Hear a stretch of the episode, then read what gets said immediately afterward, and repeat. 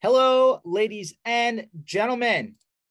Today is February 9th, 2023. Super Bowl weekend is upon us. And yes, I am from Philadelphia. Don't hold it against me, but here we go. Welcome to the MSP Initiative Live.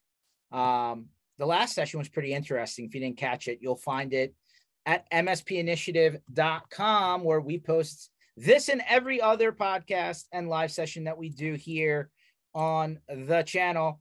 Uh, the last session was was with David Bellini. That's right, one of the two Bellini brothers who started ConnectWise, and at the end, he gave us a bit of a surprise. Uh, but I won't I won't spoil it if you weren't on there and you haven't seen it yet. Uh, community block parties. You know we love these, and they're big, and they're crazy, and they're noisy, and they're coming. They're just not set yet. They're being set. And once we have, you know, like tangible, lockable dates and times and stories to tell you, we will tell you. But you stay tuned. It'll it'll be interesting as they usually is. But what we have done is parked the MSP uh, Channel Strong tour bus for the year, and we flipped this into two, not three, two live in person events Dallas on May 8th and 9th, and Denver August 14th and 15th, where we're going to bring you industry experts from around the community who are going to workshop ideas with you, not just PowerPoint you and say you should look into. You know, we want you to walk out with actual tangible results, or at least the beginning of what those results could look like. Here are some of the experts. There will be more. Again, this isn't a product pitch. This is a we're solving for a problem. So I love to use the example of my friend Brad Gross, who we love to have here on MSP Initiative Live, where like maybe you bring your MSA with you, and then like you find out how bad or how good of a shape you're in in a work stop workshop style session. So uh, absolutely free to the MSP community. This is our way to give back. Um, of course, there'll be some nighttime shenanigans as expected. So you'll find that under MSP community lines. Lastly, uh, we're starting to have vendors, you know, basically raise their hand and say, hey, we want to give a special offer out to the community. So we're throwing them here on this page called MSP Community Offers. Three so far, more coming. Uh, you'll check that out there. And uh, that is the story there. So welcome, welcome, welcome everyone that's joining us live. Uh, Matt saying I'm wearing the wrong colors. Are you sure, Matt? Uh, you want to make a friendly wager? We like to do that here on this side of the aisle. See that he wasn't he wasn't ready for me. He didn't think about that I was going to call him out so early in the show. Don't worry, my friend. I'll leave that open. You can think about if you want to jump on there. We have a, an hour, so plenty of time for you to contemplate what might be going on. We do have a guest coming on today. He's running a little bit late. No worries. I went out to the news wire and just tried to see what was happening in MSP land, and there's plenty. I am willing to take your money. Okay, all right come up with a number. Let me know what that what that wager is. We'll just do straight up. No points, no spread, no under, no over, just straight up. Uh, that's uh, that's all good. Um, so let me know what your your comfortable number is. But until we get our guest, um, some some some notable kind of kind of stories from around the the circle, right? Uh, congrats to uh, our friend Paco LeBron. Paco has an MSP. He had his 10 year anniversary also runs a company called uh, MSP Unplugged and a conference that's also in New, uh, I think New Jersey this year. Uh, he received the Channel Pro Network Peer of the Year award. Congrats to you, Paco. Uh, good guy out there. And uh, if you haven't run into him, uh, nothing but good things to say. He's a pretty solid dude and loves loves sharing with the community. Um, I knew this was coming for a long time, right? Every time we say Microsoft, Microsoft, Microsoft, we always like kind of cringe. Uh, but uh, it looks like basic authentication is going away. Uh, this largely came out about email, right? You know, with like just basic username passwords going away uh, and other things, right? So uh, if you haven't already figured it out, Microsoft's been slowly but surely, like literally pulling the lights off on basic authentication. And I'm under the understanding that they're applying security defaults now, which quite frankly, they should have been doing the whole time, in my opinion, but I digress to tenants. So you might want to dig into what that means and how that changes your experience, uh, because ultimately that's going to change. All you know, like without your pressing a button, right? Microsoft's just like finally saying, "Hey, we're going out there and we're pressing buttons for you." Uh, so definitely catch up on what's going on uh, so that you know uh, you're not caught a little bit flat-footed. Uh, I guess this is a you know like drive-by news, but a company called ScalePad, uh, you know, over there over at Top Down, which is a you know the uh, kind of Shark Tank style company uh, run by Chris Day. And if you don't know that name, uh, he was the original founder of IT Glue.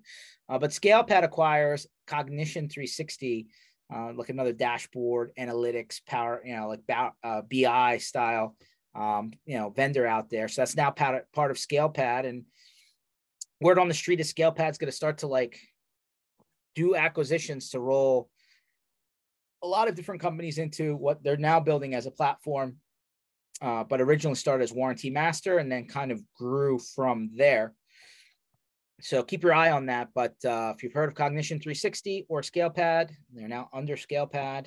And there you go. Um, sure this hit the, everybody saw this one already. I'm going to say it anyway. Head nod there to Mr. Rob Rae, who's now landed at PAX 8.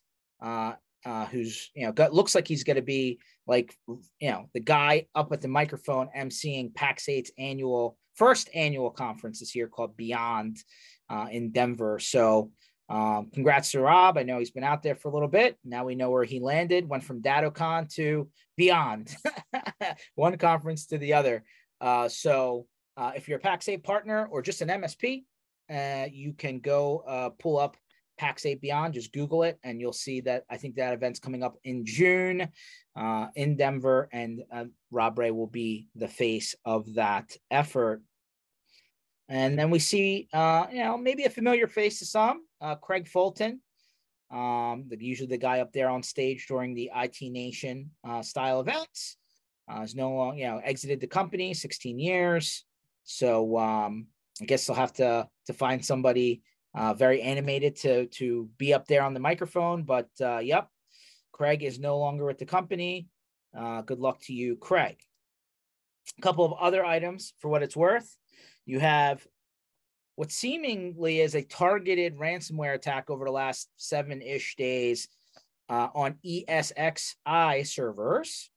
Um, so basically, uh, CISA has actually, you know, acknowledged this and rolled out a uh, a script to like unwind it if you get hit. Um, so if you haven't, if you didn't knew this, know this was happening, there's a decryptor script out there. Here you go. It's in this article. Uh, basically, uh, uh, a vulnerability and a service that's running in uh, older VMware versions, uh, exploitable. And here they are. The bad guys just kind of sweep the internet, find them, and hit them, and do the whole ransomware, give me, you know, give me Bitcoin kind of thing. So uh, if you aren't aware of this, you're on older, you know, anything under here you go 7.0, update 3i. I don't know why I like put letters behind updates. Why I just make it update 4 or update 5 or update 6? But I digress. 3i, 7.0, update 3i. If you're underneath of that, then you could be uh, um, potentially in the, the bullseye here. So read up on this, understand the jam, understand uh, what's going on out there. Know that there's a uh, uh, a way to get backwards from it without paying the bad guys, and maybe uh, a little bit more incentive to uh, update those ESXi servers out there. So, of course, I'm coming down to my last two stories, and we'll see if our guest pops on. If not, we'll we'll see go radio style here. But um, surprise, surprise, top three cloud vendors: AWS, Google, Azure. And so I was, you know, they're basically like, hey, what does the math look like? Well, here it is. Looks like AWS and Azure are literally 1A and 1B practically, like 0.1, right? I know in the billions, that's not a small amount of money, but you know, they're right there neck and neck. And then Google's like, hey, over here, kitty table, let me in. So I just thought that was interesting. What a huge drop off between these two guys, pretty much at 20 three, four billion between them, and then you got Google behind them. I guess we didn't factor other people like Alibaba out there on the other side of the world, but obviously these guys were targeting the U.S. facing um, cloud vendors. And then lastly, uh, congratulations to the 2023 Channel Chiefs. So these are the you know people that every year get nominated and put onto CRN's list for people who you know run the channel effort in their various companies I know there's a lot of you out there. Congratulations. And uh, a lot of it is uh, some hardworking people doing a lot of airline miles, behind the windshield miles. Hopefully, not too many trains and boats, but I digress. Congratulations and thank you for uh, for uh, jumping in. So, of course, Matt, you're, you're chatting with me here. He said, "Could we do a trading places version, just one dollar?" All right, Matt. You know that's uh, you know if you want to go for a dollar, you know, Sade, you can write that down for me. Matt wants to go in for a dollar, not a hundred dollars, not a thousand dollars, a dollar, no problem. Matt got you. And yes, the Bellini uh, brothers, uh, actually David Bellini and Adam Slutskin, if you know when that episode posts, if it's not already on there, uh, are behind the Cyber Fox company, uh, which is uh, found, you know, two two kind of pillars at the moment, uh, more coming. Uh, Am I too young for the Trading Places reference? I saw the movie. I remember. I got you. No, I'm not doing the Trading Places, but I'll still take your dollar. How about that? Uh, but yes, is behind CyberFox, which has Auto Elevate and um, and uh, Password Boss as two of what seemingly is going to be five, six, or seven solutions that'll be rolled underneath of one company. Uh, but uh, David gave us a little bit of a clue on where they're going and uh, pretty pretty exciting times because uh, it's not often you can be successful at startups. Uh, but talk about the jump in between what ConnectWise, you said they started 40 years ago, like almost unimaginable to like modern day, right? Got to be completely different between starting up then and now. Kind of dove into a little bit of that uh, in la- in the the last call, but um, yeah, just go all the way to the end when you watch that, and you'll see what I mean by uh, a little bit of a surprise, but uh, I digress. Uh, well, Pete, I guess you're filling in for who was supposed to jump on today, but that's okay. Welcome aboard. How's everything going today? Hey, it's another bright, sunny, shiny day here in Myrtle Beach. Yeah, isn't that where the beaches? Isn't that where a balloon blew up? Pretty sure. Yeah, it was a pretty cool sight. It was a pretty cool sight. We watched it happen live from our front yard. It sailed over our right over our house as it moved out and a little south, and then we watched the fighter jets circle, and then boom, yeah, our house too, rattled and rolled. Not too often you see missiles being shot above your house. This is true. Not above your house. yeah. I wonder. I wonder what would happen, right? You have like homeowners insurance, and they're like, "Yeah, I need to put a claim in." Why? Is like, uh, missile went off course and hit my house. Like, do they cover that? Yeah. Well, the good news was it wasn't a high explosive, so it was just a proximity to pop the balloon right? They they didn't okay. do anything. So if you look at all the, the returns, you never see any fire coming out of the. You see the smoke of the gases evaporating, uh, you know, a little bit in the atmosphere, but they really didn't. They didn't put any incendiary in the middle of it because they wanted to recover. But it's active down here. It's active down here right now. They brought the the Navy LCACs out, which are the big inflatable bottoms that they can throw all kinds of, you know, a half a battalion of with tanks and equipment and stuff. So they've been riding out to the ships and coming back in. And so, you know, I feel like it's old home week for me. So. Well, definitely, it's definitely interesting. Like I said, that doesn't happen every day. Not that we want balloons of any kind from other places, uh, rolling sixty thousand feet above the above the air. But uh, hey, uh, interesting times. We'll put it up in the in the history book for sure. Yep. I'm sure that somebody's down on the one area of the beach now for the tourism, putting that stake and building that monument of where the balloon approximately, you know, came down, and you know that's that historical marker, putting it on the map. Right? They said so. they said that the beach where Tom Brady did his retirement video from, somebody mm-hmm. found it was selling sand there for a hundred thousand dollars. I saw that. Yeah, I saw that. That's crazy. Yeah, that's crazy. Yeah, so it's a little bit uh, it's a little bit nuts, but you know, interesting times in the world, interesting times in technology. Um, Tom Who, yeah, I got you. I got you. I love that. love that chiming in here. Yeah, exactly. Tom the Tom the goat. That's what they say. I don't know why goat was the, you know, why why couldn't we pick a bear or you know, or uh, I don't know, something big, bigger than a goat, but apparently it's no, goat. it means greatest of all time. Goat. Greatest oh, of all time. Oh, greatest of all time. I digress. I don't believe that. I thought it was because they put him out to pasture and he was just out on the farm eating the grass. That's know. it. That's what I thought. Yeah. Mm-hmm. Greatest of all time. Well, okay. I know some people love that, but it's hard to take the greatest of all time. Lost to a backup quarterback off the bench, Nick Foles, five years ago in the Super Bowl. Just got to say, Belichick and Brady lost to that guy. I don't know. Greatest of all time. Mm. Well, now, you got me a parade and a trophy. I'll take it. Thanks, Tom. Appreciate it, buddy. Of course, of course. Now I know what time of year it is too, because my my uh, lovely office mate and wife just went to the mailbox and decided that she needed to bring me back one of these boxes. Which okay, Girl Scout. I'm sure I'm I, sure I'm going to have to dose up to finish that this afternoon. So I, I don't know. Back in the day, my Boy Scout days, I went pretty like even before my Boy Scout days, like you know where you sell the candy bars for like fundraiser for your school, and like I'd mm-hmm. somehow sell a pallet of it. You know, it was like my jam. And I, all I got was a pizza party. I don't know if that was a fair exchange, but um, I, I thought find it interesting. I, here in PA, they're like putting up little kiosks, like with a window, like a drive up window like you know dad made it out of wood and put a window in it and like they're selling girl scout cookies on the curb. That's, that's pretty good. I tell you what they're in every every doorstop and everywhere else but what a model right? What a model. People love cookies. I don't know if the boy scouts got a little bit you know ripped off on the popcorn side but cookies definitely sell. Well that's for damn sure. And and you know even if you're not supposed to be eating them you still eat them to be honest. Um so all of a sudden, you know, we're seeing all these, you know, events pop up.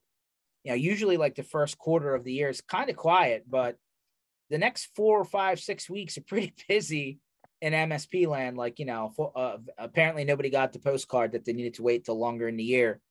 But um coming up, right, there's Right of Boom, which I think is in their second or th- I think third year, which is really you know, like this pop up security style event in M- in the MSP, you know, kind of sandbox. So if you haven't looked up Right of Boom, that one's coming up. And then you have Nerdio, who I guess was successful during the end of pandemic times doing a conference in Cancun, Mexico. Here we come again. They're doing another one in Cancun. Um, so, you know, of course, you're on the resort for the week. Probably not a bad thing, all inclusive. But so you have Right of Boom, Nerdio, and then you have we just finished Zero Trust World with Threat Locker, right? They had it in Orlando area. Um, and then there's Exchange right after, you know, coming on the tail end of that, right? From from CRN, like the usually do two or three events a year. First one's coming up there again in Orlando. So uh, amazing how Florida is getting a lot of love uh, on these events. It's it's amazing how many have migrated this year to to yeah. there and to Texas. It seems those are the two hot spots. Well, I think I probably they figured that if something else popped up, that those two those two states would still probably be open. Mm-hmm. That's true. Right. So that's true. Usually, I mean, it's you know a quick quick airfare to one of those places too, quick direct routes and. Yeah. You know. I mean, like you know, I'm starting to wonder if I need to get like a you know an address and a postal post office box in a condo down in Orlando. Well, uh, you know, I know I know you like that new terminal there in Newark. So. Oh, dude! By the way, for, you know, if you if you're going to Terminal C in Orlando or Terminal A in Newark Liberty, like they're on islands, right? So I took JetBlue. I had a credit from last year where they stranded me in Florida. And so I'm like, all right, got to use this credit or else it's going to expire. So I take JetBlue down to Orlando and I go to Newark, which I'm in between, you know, like I'm closer to Philly, but I, you know, I can get pretty easily to Newark as well. Um, and you take the air train train, right? And you're like, all right, cool, air train, yep, get right off, go. The air train doesn't actually make it all the way to this new $2.7 billion terminal. You have to stop, go down the stairs, wait for a bus that never shows up, by the way, or walk a mile to get to the air to, to get to the terminal. So I ended up having to walk the mile. And then, of course, you know, you're running late because you didn't fa- factor that 20, 30 minute swing and you're, you know, traveling the airport. And then, of course, on the way back, you're basically having to get back to the parking lot. You have to go to one of the other terminals in order to get to the right place to get to the park. I, I don't get it why are you going to and and the same for Orlando. So so JetBlue, right? Took JetBlue with the credit from Terminal A in Newark to MCO, right? So apparently there's a new terminal there, Terminal C, not just A and B, you know, where you go left or right, orange or green, Terminal C. And yeah, nothing's connected to Terminal C in Orlando either. So it was an interesting, rude, rude awakening. So if you're taking anything to Terminal C in Orlando, no, you're going to need extra time and uh, Newark, I don't know how you built uh, a $2.7 billion terminal and like said, nope, nobody needs to get there. It's okay. I, I, I can't, I, I don't know who was in that planning meeting, but I, I, I'm going to suspect nobody said anything. Just uh, maybe all that 2.7 billion didn't quite make it into the construction process. Just a thought, but you know, I'll leave it there. What do you think there, Pete? Um, you know, I know some of the guys that were like uh, the iron workers and the foremans, and they just are proud of their work and love it. Uh, I don't think they were worried about the transportation, but I got to think at some point they're going to connect, like that air air terminals. They they can't just leave it out as an island. It's too much, an island. Too man. much traffic. I know right now, but you know, at some point I think they got politically under pressure to get that thing open because they spent a lot of money building that terminal. Now Orlando, I have no clue, but New Jersey, uh, New Jersey, yeah, it was, you know, uh, politically motivated to get it open and uh, before everything was wrapped up because I think it was so far behind, right? It, years behind as a COVID yeah, and other things. So I, at I, least that's some of the excuse, but who knows? Yeah, I, I don't see how they get the train all the way to the gate, but or to the terminal, like because there's a parking garage in front of it, so they're not gonna. I don't know how they're gonna do that, but I digress. I mean, I hope that they fix it. My guess is that they don't. Why are you gonna make it harder on people, right? But I guess they didn't care. You know, take the plane to the train, train to the plane, walk to the gate. They don't care. So on, on Orlando Terminal C, you got to get in a in a 55 passenger bus to go what? to the one other terminal. So I was like, so wait a minute. it was almost like a trade show, Pete. You roll into the airport and all of the rental car places have a pop-up banner and like a little like six foot table. And I'm like, did they sell you a sponsorship? Does do, do, the rental buses come that far over to get no, you and take you, to, to the new a, uh... in order in order to get to like you can have them look your your reservation up in the computer at the six foot table, but then you right. got to get on the 55 passenger bus, go all the way to the other terminal to then go to the actual rental car, you know, you know, places in the terminal on the other side. It was it was a complete waste of time. Wow, that's crazy. That's crazy. So I, I don't know, man. I just uh, well, you know, U-Haul has adventures in moving. We have Bardissi, you know, adventures in travel.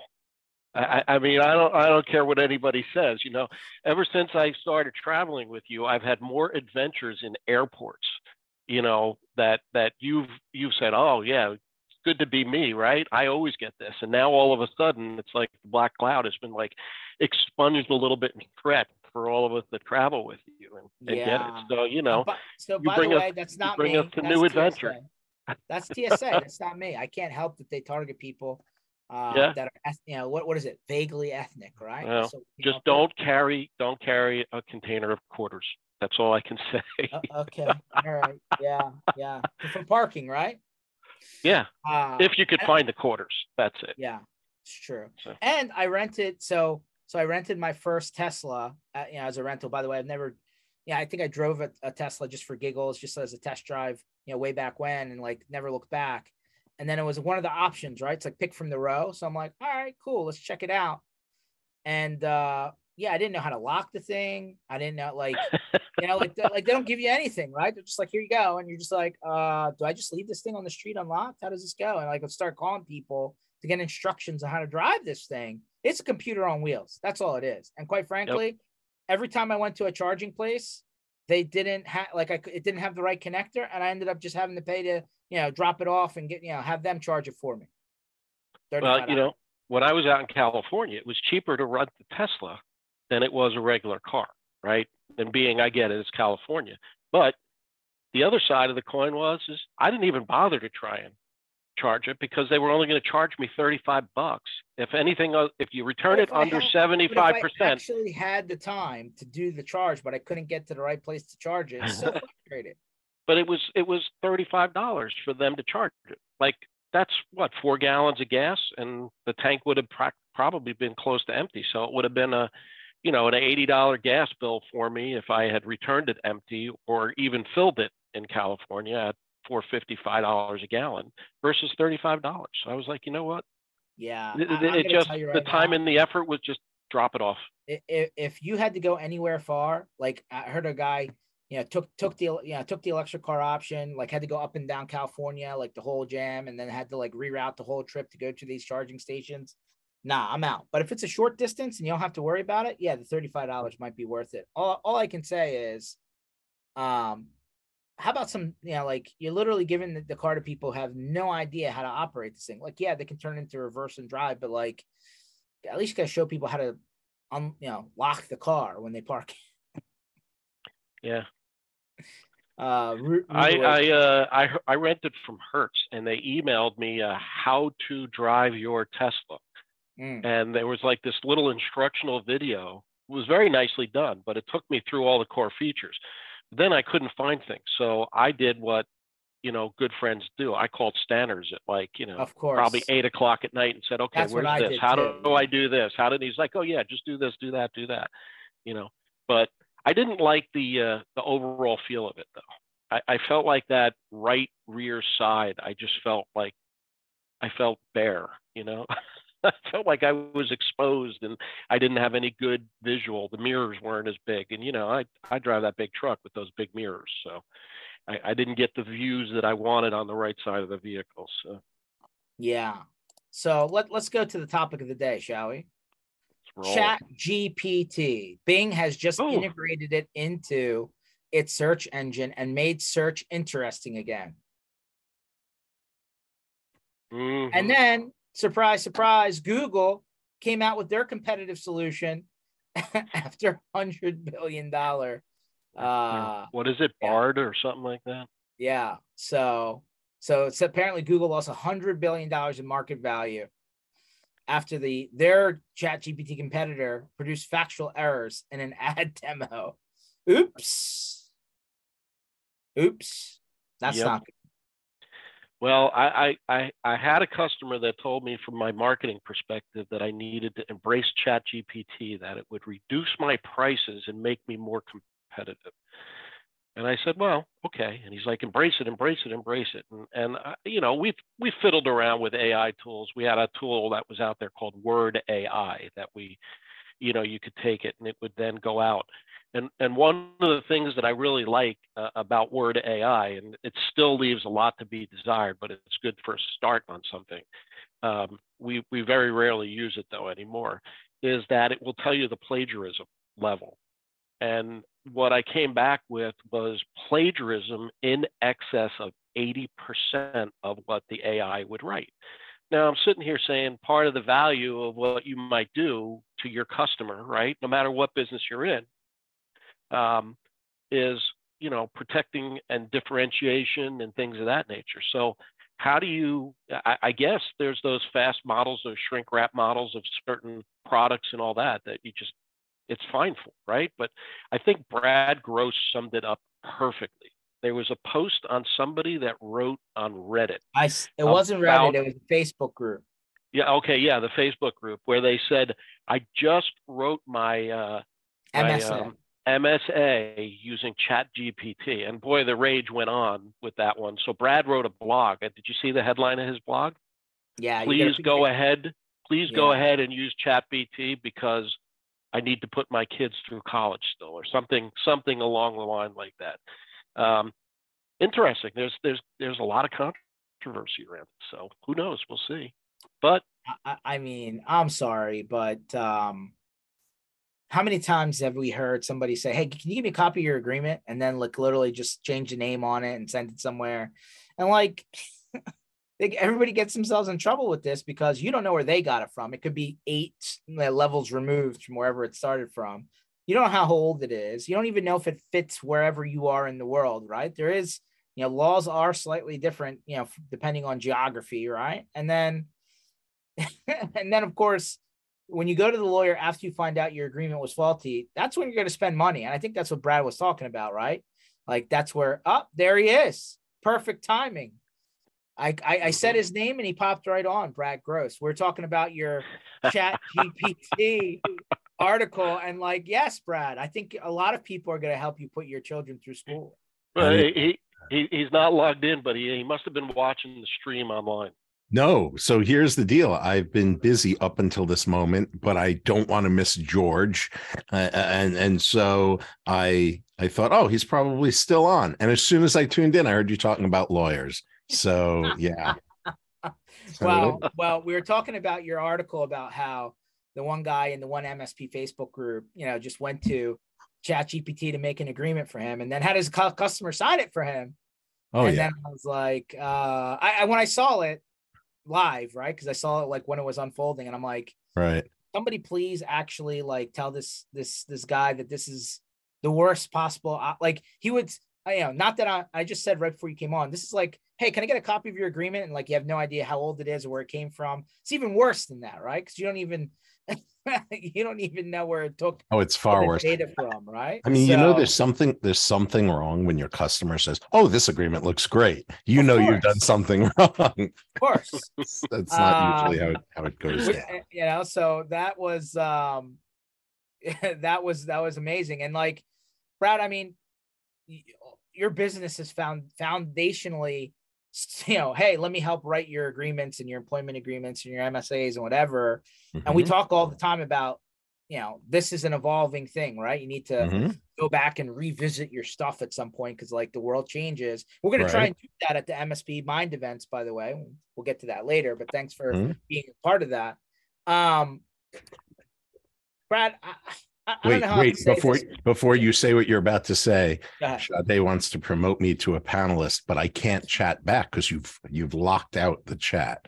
So oh. Sade, feel free to do that. Yes. Yeah. Okay. Now. So um, ask, there we go. Now, George. Ask. Yeah. So so I mean, I, I, I'm you know not that I haven't had my own problems, Brad, that have cost me to spend lots of money to help put your children through college, but uh, some of those were not self-inflicted wounds. I argue. But uh, how? What is the absolute? And you don't have to put names and and listen. You know, like obviously you have confidentiality. But if you could give us an idea, like what's the worst possible thing that you had to deal with where the agreement literally tanked the whole thing before it started? Uh oh, he's muted now. Right. See, now that I was promoted to panelist, I had the power, but I started off muted. So I was asking do you mean um, where where a, where a bad agreement just led to things going downhill? Is that what yes. you're saying? Like worse worse situation that came from a, just an agreement that was completely inept in whatever it was supposed to be doing. Well, I'll tell you, it's not. You know, very often it's when you have a bad agreement, it doesn't result in just one issue, it results in a flood of issues. So the customer has absolutely um, has mismanaged expectations, okay, expects the world. Um, the agreement sucks. And so when one thing happens and then another thing happens, suddenly everything is falling apart, right? You didn't do this, you didn't do this. Oh, and by the way, we're dissatisfied with everything that you've ever done, and so on. Um, and so w- what we'll often see is that with a bad agreement, it's not just a question of, well, you didn't do this right. And so we want to terminate. Now, it's usually a, a, a um, it is a flood of scope creep issues, right? It is a flood. Um, we expected this, we expected this, we expected this. You didn't deliver on any of that. Well, that wasn't really what we were supposed to do, or it wasn't within the scope. Well, that's not what the agreement says. Actually, the agreement is silent. So this is what we expected also you didn't do this and this and, th- and it goes on and on. And it almost well it doesn't almost it puts the msp in a position where they're defending themselves against everything they've ever done as opposed to one or two specific issues. And at that point it's you know it's not even a question of can you enforce the agreement anymore. Now it's just a question of is it worth it? I mean is this even recoverable? Um so yeah i would say that these boilerplate you know i'm going to provide a service to you you're going to pay me and that's our relationship. That type of agreement like you saw in the chat gpt example it, it's going to lead to disastrous not just a misunderstanding. It leads to disasters. Um, and that i guess was the point of the article. Yeah no perfectly said and quite frankly i know and again, I, I, get why, right? People are like, hey, if I can save a few dollars and you know, just maybe I'm on a time crunch, I need to give something to somebody right away because I got a something showed up my doorstep and I can close the deal. But you know, as they always say, you know, devil's in the details. I mean, uh, and quite frankly, uh, I think it's only getting harder moving forward because, you know, as we said before, Brad, on on many times as you've been on this this show, but at what point and have you had anybody talk to you about the concept of separating third party products and solutions out from the bundle that's being offered from an you know an IT service provider standpoint if nothing other than to have a hard cut in between the services that the actual MSP is delivering as part of their labor and the third party pieces that effectively they're just reselling. Uh-oh. Uh oh, we're lo- we don't have audio now. We lost you. Yeah, I can see you. I just can't hear you. I adjusted my microphone. I might have hit the mute key. There we go. Go ahead. Sorry about that. So, oh. what I was saying was, um, what you are talking about is exactly what I preach about all the time, which is, look here. Here's a perfect example. I was um, I was giving a uh, presentation to a bunch of MSPs at a major event will be will remain vendor agnostic back last year. and uh, I said to the room of MSPs, I said, how many of you provide uh, BDR solutions, backup and disaster recovery solutions? And pretty much everybody raised their hand, right? Everybody, oh yeah, we do this, we do that. And my, you know, my response was, you're all wrong. Everybody here is wrong. None of you provide a BDR solution, not one of you. So they're all looking around going, and I said, You don't do it. Datto does it. Acronis does it. Barracuda does. It. I mean, pick your vendor, right? They're the ones that do it. You facilitate it, you resell it.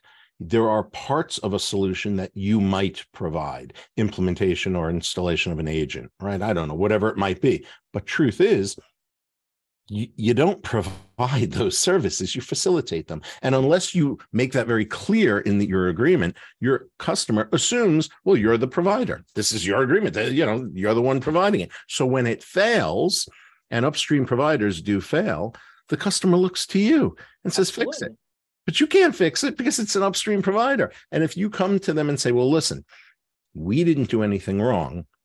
It was provider a b and c your customer looks at you as they probably should logically and say, But you brought them to the table. You never told me that they're a separate. You brought them to the table. Now fix it. Now what?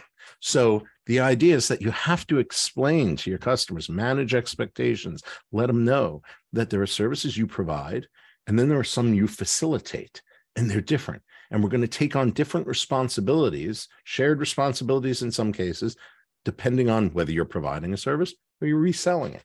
That's the point. So I think that's what yeah. you were hitting just now. Yeah, I mean, I, you know, I, I was I was like whiteboarding with a couple of guys not too long ago where I'm like, why can't the MSP take a marketplace style approach where they take all the third party products and all the 40, 50, however many, so many now, mm-hmm. and like move them into a completely separate entity, completely separate company, completely separate corporation, like hard, hard separation between the actual oh. labor consulting expertise part, where that's really where they're making the majority, if not most of their money, mm-hmm. and like have all the third party products and almost like, hey, here's my portal. Here are the items that are available in each category. Um, here's what we here's what we support right? You go and select the ones that you want based on the price point that you're comfortable with out of this right. page. Mm-hmm. and then by the way here is what we then charge on the labor side for help desk and you know that kind of thing as a separate you know agreement right? Well that's interesting. What you're talking about is divide is creating maybe a, a um uh, a single purpose company, right? And that purpose is to provide, or I should say, to facilitate or resell services. Correct. And then you have another company that provides labor to the first company, right? Or to the or, to the customer or, directly. Or literally, the customer can just pay two separate companies, right? One for products yeah. and services, and one for consulting, implementation, whatever. And then mm-hmm. that way, if and when right a problem occurs because technology doesn't work all the time we know this right um doesn't that severely limit the liability? So, you know, whenever you get into a conversation about single purpose entities and and dividing uh, responsibilities among different companies, the the short answer is yes. Like on paper, that is ideal. If we could, I mean, you know, imagine in life, right? I mean, obviously this couldn't happen, but imagine in life if we could allocate certain things we do to one persona and another to another persona and uh, you're right and we and if you have a problem with one thing it goes to that persona not to the person in general. Oh I, i'm with you. That that's wonderful. In reality though the management of the different companies and the contracts that would go back and forth and so on is probably uh, more cumbersome than most msps want to um, uh, want to handle uh, uh, but from a legal perspective, this was a law school exam. Yeah, I think your your suggestion is actually an excellent one. Creating single purpose LLCs to do different things. I mean, ideally, you could even create a single purpose LLC for the most um, the the the most vulnerable, the most high risk services you're providing, right? Put them somewhere, whatever those might be, and then put others in a different LLC, and then have a labor LLC you're not wrong. It's just beyond the scope of what most MSPs are capable of managing and dealing with, or what they want to deal with, for sure. Yeah, I, I, I would agree with that. I mean, we we purposely broke our SaaS product into its own company and sell it from one company to the other. Right. From it, so we don't have to deal with that and just do an intercompany. Yeah, so you so you don't have to deal with that kind of. And, you know, it totally makes sense. Like I said, if it were a law school exam, I would say that that's exactly what you should be doing. In reality, though, people are thinking, well, I have to have two different companies with two different books, two different bank accounts, different EINs, and so it starts to get a little much. I, I mean, but you know, you're not wrong, George. Yeah, I mean, like imagine somebody bought a building.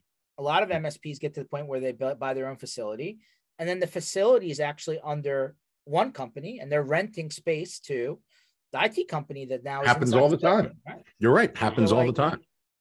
At, at, the end of the day, my my big thing is Brad.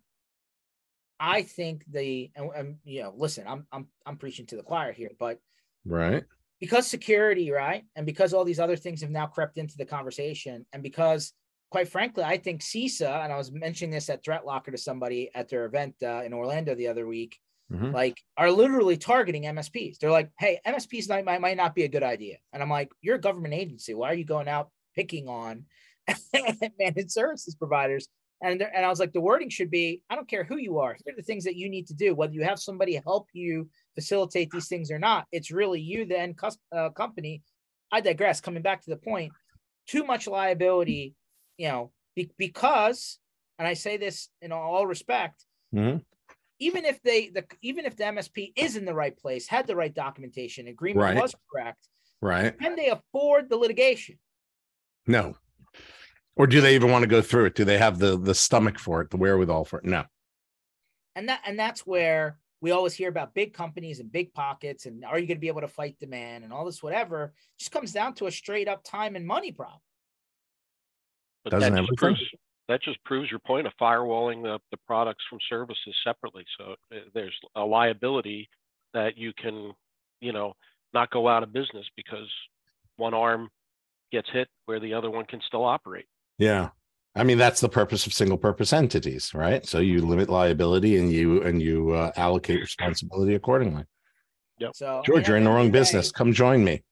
Yeah. Hey, you have an office for me? Uh I do. I mean, yeah, lawyer, lawyer, yeah, play a lawyer on uh, TV. But um, although I, I, I see Brad still operates in the old days, it looks like a TRS 80 or an old Commodore 60. See that there? So that is not a Commodore 60. That is an original TRS 80 Model One, which there still works.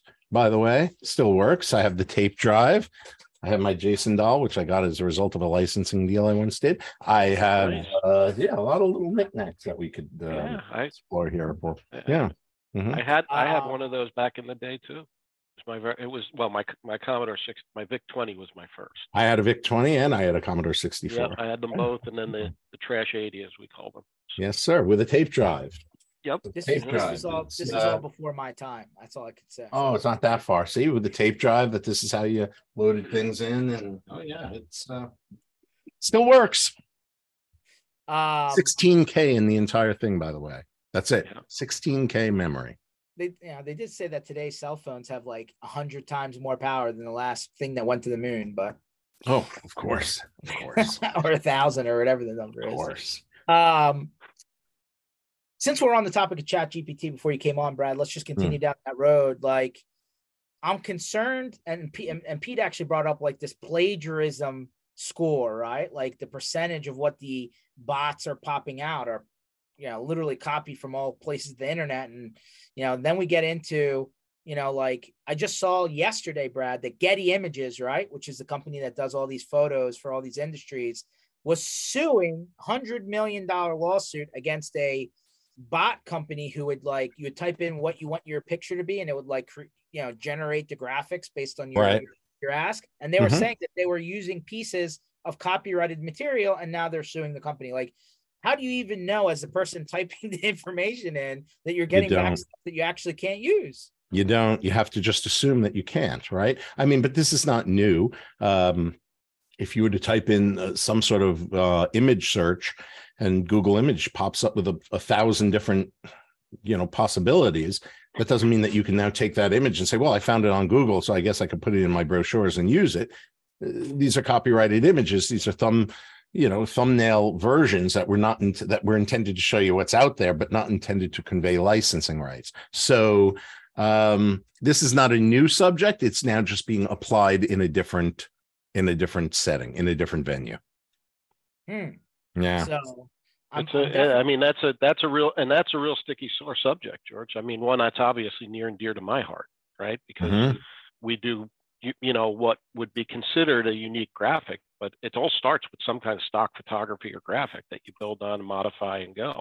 And then there's repurpose and reuse and all kinds of laws that get even deeper than just who the original owner is. It, it Yep. you know, who owns that image when when you offboard a customer, right? what's the answer? it's not trans it's not transferable under the agreements so we can't give uh, certain original compiled design work off and that's part Mhm. of our agreement who owns it who orig- who owns it because we're the ones licensed not the Mhm. end user right, Right. Hmm.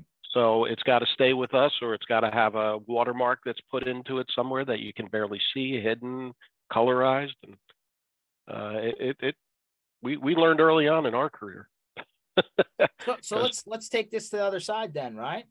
Brad, I buy Yes, a sir. product. Let's call it an RMM. I start writing scripts on the RMM. I lose that customer down the line. Another cus, you know, another MSP takes over, and they then take the work that I did somehow because like they're able to like you know take it from the agent right when they were Yep. removing things, and then they go and start using the same stuff that I spent time building. How does that work? Is this supposed to be my agreement? Wow. So what you're asking about is a copyright question that is somewhat not complicated, but it has a lot of different ways it could go. I'm going to give you the general rules, but again, not definitive on any particular, you know, situation. Definitive rules. The definitive rules are that under the Copyright Act of 1976, uh, authorship vests ownership, rather. I'm sorry, ownership vests in the author. Whoever creates something owns it hard stop. Ownership vests in the author. So, who authored it? I did. Well, then you own it. Now, there are some exceptions. The exceptions might be, again, general answer um, full time employees. Okay. If the if a full time employee created something within the scope of his or her, you know, work day, uh, an expected scope of work, then that is owned by the employee. Okay. If there is a written assignment from the person who created the work to the person who wants to own it, a written assignment, well, that will change the ownership rules. There are a couple of exceptions, but generally speaking, if you you know you just sat back and said, "Well, I just started coding some things," I'm assuming they are original things. It's not um, uh, public use or, or or any sort of generic stuff. This is stuff that you actually created. You put some thought into it. It it's your original expression of whatever you're thinking. Huh, you own it. And if your customer says, "Well, I'm taking it with me," and say, "No, you're not." That's how it works. Which is why we have independent contractor agreements. Which is why we have ownership clauses in in all of these these documents that talk about this specific issue. Who owns the settings and configurations of a network. Does the MSP own it? They're the ones that set it up. Does the customer own it? Mm. I personally don't leave it to chance. In agreements that I draft, I say that the MSP owns it. That's it. We settle the issue. That's something to think about. Just simple things can be like, but these are the things like, uh, you know, I'm sure, you know, good yeah. people who got burned in the past ultimately led to things that end up in contracts. Let's be honest. right. Well, that's really it. Look, I, I have in, in, contracts. Here's here's a, here's a good one. I have in, in contracts that I write a what we'll call a morals clause. A morals clause. You have to act in a way that's reasonable. You have to act in a way that is in good faith, and so on. Now, where did that come from? A morals clause in an MS in an MSA, right? With mass with MSPs. Why would you ever include a morals clause? Well, here's the answer. So I'll change the names to protect the innocent uh, and even the locations. But I had an MSP somewhere north of here that called me up and said, We have a problem. What's the problem? They're in a fairly remote area and they were servicing a law firm. And the law firm owner was a real jerk. He was, he was a real jerk, like a really bad dude. And what happens was every time that their techs had to go on site, the owner of the firm would threaten the techs, threaten them, not physically, but you know, you guys are not fulfilling your service levels. And I don't care. I know it's the company, but I think it's also you. I want your names. I want your addresses because I'm going to sue you and I'm going to sue your company. And he never actually did it, but he would threaten everybody to the point where the MSP couldn't get a tech to go on location anymore. No tech would go there because they would think, I'm going to be sued. I don't want to go there and deal with this idiot. So the MSP calls me up and says, What do you what can we do? Well, was the law firm paying its bill? Yeah. And we're in the middle of like a three-year deal. How do you get out of it? Right. So I, I contacted the owner of the law firm and said, you know, my client, I don't think it's a good fit. I think we're going to start to ramp it down. And he said, that's a breach of contract. And if you do that, we're going to sue you and so on and so forth because I pay my bills. Tell your guy to grow a thicker skin. That was his response. Tell your guy to grow a thicker skin. Now what? Well, 20 grand later, by the way, I got him out of that contract. Um, had to go almost to trial with it, but the guy backed down eventually. Uh, but now, for example, and that was many years ago, but ever since then, I have in my agreements that I write, something that says client has to act in a way that is reasonable, that is cooperative, and that uh, if they don't, and their behavior makes it impracticable or um, economically or or or uh, from a work perspective, a manpower perspective, impossible for us to proceed, then we can terminate for cause. And if we terminate for cause, you pay out the rest of the bill. That comes from real life right? I mean this is what it, you know it's a it's an anecdote a real one based on what you just said george. Everything that goes into these realities is based on something that we've seen over the past 20 years. That's it. Absolutely absolutely amazing. You know? And, you know i think i think uh uh myself right you know like mm-hmm. how far are you willing to go right when it comes to hey you know can you keep your i think the whole idea is to do everything you can to not have to go into a courtroom, right? I mean, that's correct. Correct. The idea. You get there, it gets a little crazy. I love that. Uh, you know, it's funny. Uh, you get people all the time that say, "I want to sue. I want to take them to court. I'm going to." I can count on one hand since I have been an attorney. I've been an attorney, by the way, for 27, 20. Wow, longer since 93. What does that make me? Makes me old. Um, I could count on one hand the number of times that I have seen a client uh, say, I want to go to trial, and they actually had the stomach for it. It is the worst. Litigation is horrible. It is never ending. You go to bed angry, you wake up angry, right? You're spending money on hourly rates and you're not even sure what what's going on and, and so on it's horrible. So, to the greatest extent possible, the idea of an agreement is to manage expectations of the customer so you don't end up in court, so you don't end up in arbitration. If you end up in arbitration, you know, everybody's lost except for the attorney, which, you know, I guess. Yeah. Depending no, on your perspective, is not a bad thing. But you'll, you'll appreciate. I was I was reading a uh, a hotel rental agreement for uh, for an event we're doing coming up. And um, am I speaking at that event? You may be. Okay. And uh, they're like, oh, we're here are our general terms, right? And it goes to a Yeah. link. like, no, the link doesn't work. They're like, oh, just sign it anyway. I'm like, no. I was like, how about you show me what the link's supposed to say? And they're like, you know when the link will work it'll work as soon as you sign it then the, the link will suddenly work yeah that's why I said I was like, you need to remove this out of the agreement before I sign this because I'm not going to sign something that says go to the link and the link doesn't work. And they actually like, you know, had a tizzy over it. And I'm like, I'll just go somewhere else. And they're like, all right, we'll take it out. And I'm like, okay.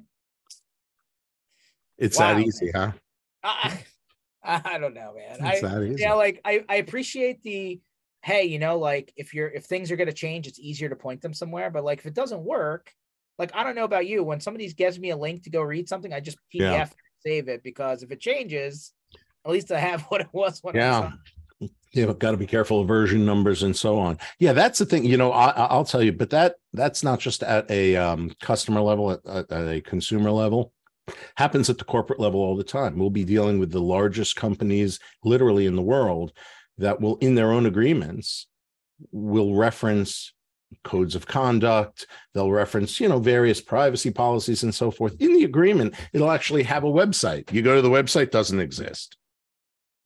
It, it's it's shocking to me how many people don't read that which is included in a contract just because it's a link and they don't want to they don't want to click the link to even see if it works. So kudos to you for uh not falling for that Yeah, I just uh it's absolutely amazing. But we'll hopefully get more, Brad, from you at the MSP Community Minds, where we're gonna Mhm. like build on this concept. Uh coming up, we got one in Dallas, one in Denver.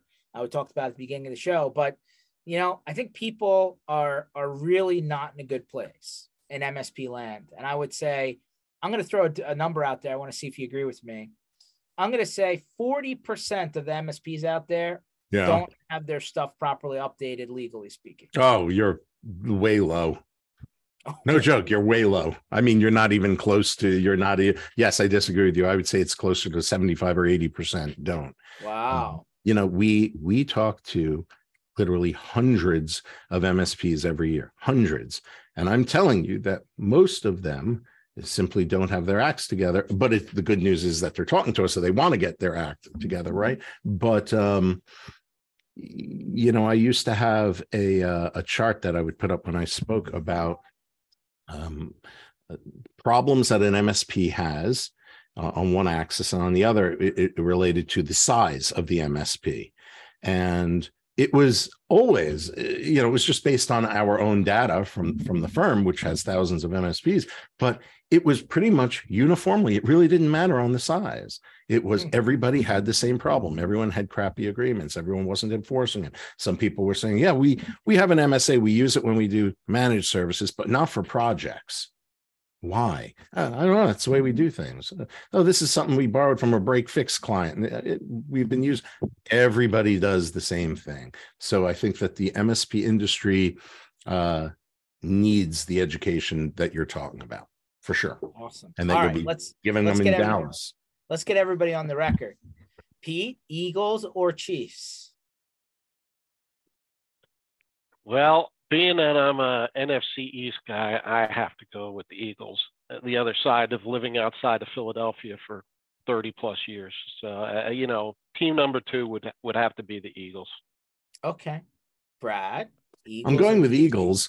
For three reasons. One Okay. because you are such a diehard fan that i'm seriously concerned for your mental health if i said anything else. That's one. Two eagles do look fantastic. And three don't the chiefs have an ankle problem still? Doesn't their quarterback have an ankle problem still? I think so. They said I think he has an ankle problem. Yeah I well he has an ankle okay problem, too. It's funny how when I have an ankle problem, it goes for like six, seven weeks. They have an ankle problem a week and a half later. They're fine. Um, I'm going to go with the Eagles. And I'm going to go with the Eagles, by the way, big. It's not even going to be a close game. How do you like that? Not even a close I- I- game. I got to tell you, there's an HVAC contractor down here that if you, if the Chiefs win, they will pay the HVAC cost to do the installation. I'm like, boy, that's a big insurance policy Be out confident. there, Rod. You know, so they're they're they're they're betting on the Eagles, I think, to win. Or I may have reversed it, but one of them, it's got to be a big insurance policy, that's for sure. Like you know, No doubt. George, I assume you're going Chiefs, right? That's no self-evident.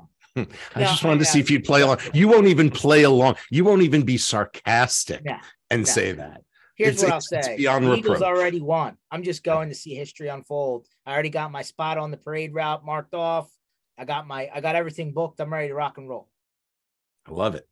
I love it. it. Are you going to get on the jumbotron? Will we see you on TV? You Will hey, be up there with? Re- You know, Um, apparently, I was on TV last time I went to Arizona the, earlier this year. Eagles, Cardinals in the same building. So Mm. yeah, I was getting text messages like, "You were on just TV." I was like, "I was, I was just on TV." What? Huh? I think Yeah. it's awesome. So uh, Congratulations. No, you have been, to be fair, to be fair, I'm not making a joke here. To be fair, George is such a diehard Eagles fan, right? You go to every game, right? Am I right? Every Every- game, or but a almost every game. games. You Yeah. fly all over the country to see them play.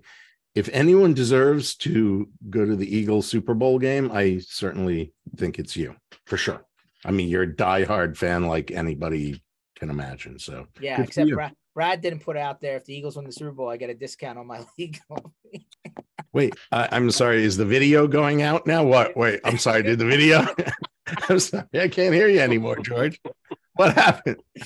Oh, too good, man. Too good. Well, Mhm. listen, I will be uh I will be definitely social mediating my experience to Arizona. And uh, you know, I guess uh, hopefully everything ends up uh going well. I don't know if you saw the instead of climbing poles in Arizona, some Eagles fan climbed a building, but uh none of that for me. I- I'm just gonna watch a parade. I don't need to climb anything uh, other than the stairs to and from wherever I'm sitting in the stadium. How about that? I like it. Good luck All to you, right, my guys. friend. This session was recorded. Impromptu appearance by Mr. Brad Gross, and we're, we're going to have him back, and he's going to also be at MSP Community Minds. Find all of that at MSP I'm looking forward to it. Yeah, we're dude. We're Yeah, it's going to be ch- we're gonna fun. change the game. It's time. Let's It's do it. time. Let's make it work. All right, guys. Catch you on the flip side. Talk to you guys soon. Take care, Go, Brad. guys. Take care, Pete. Bye. Take care.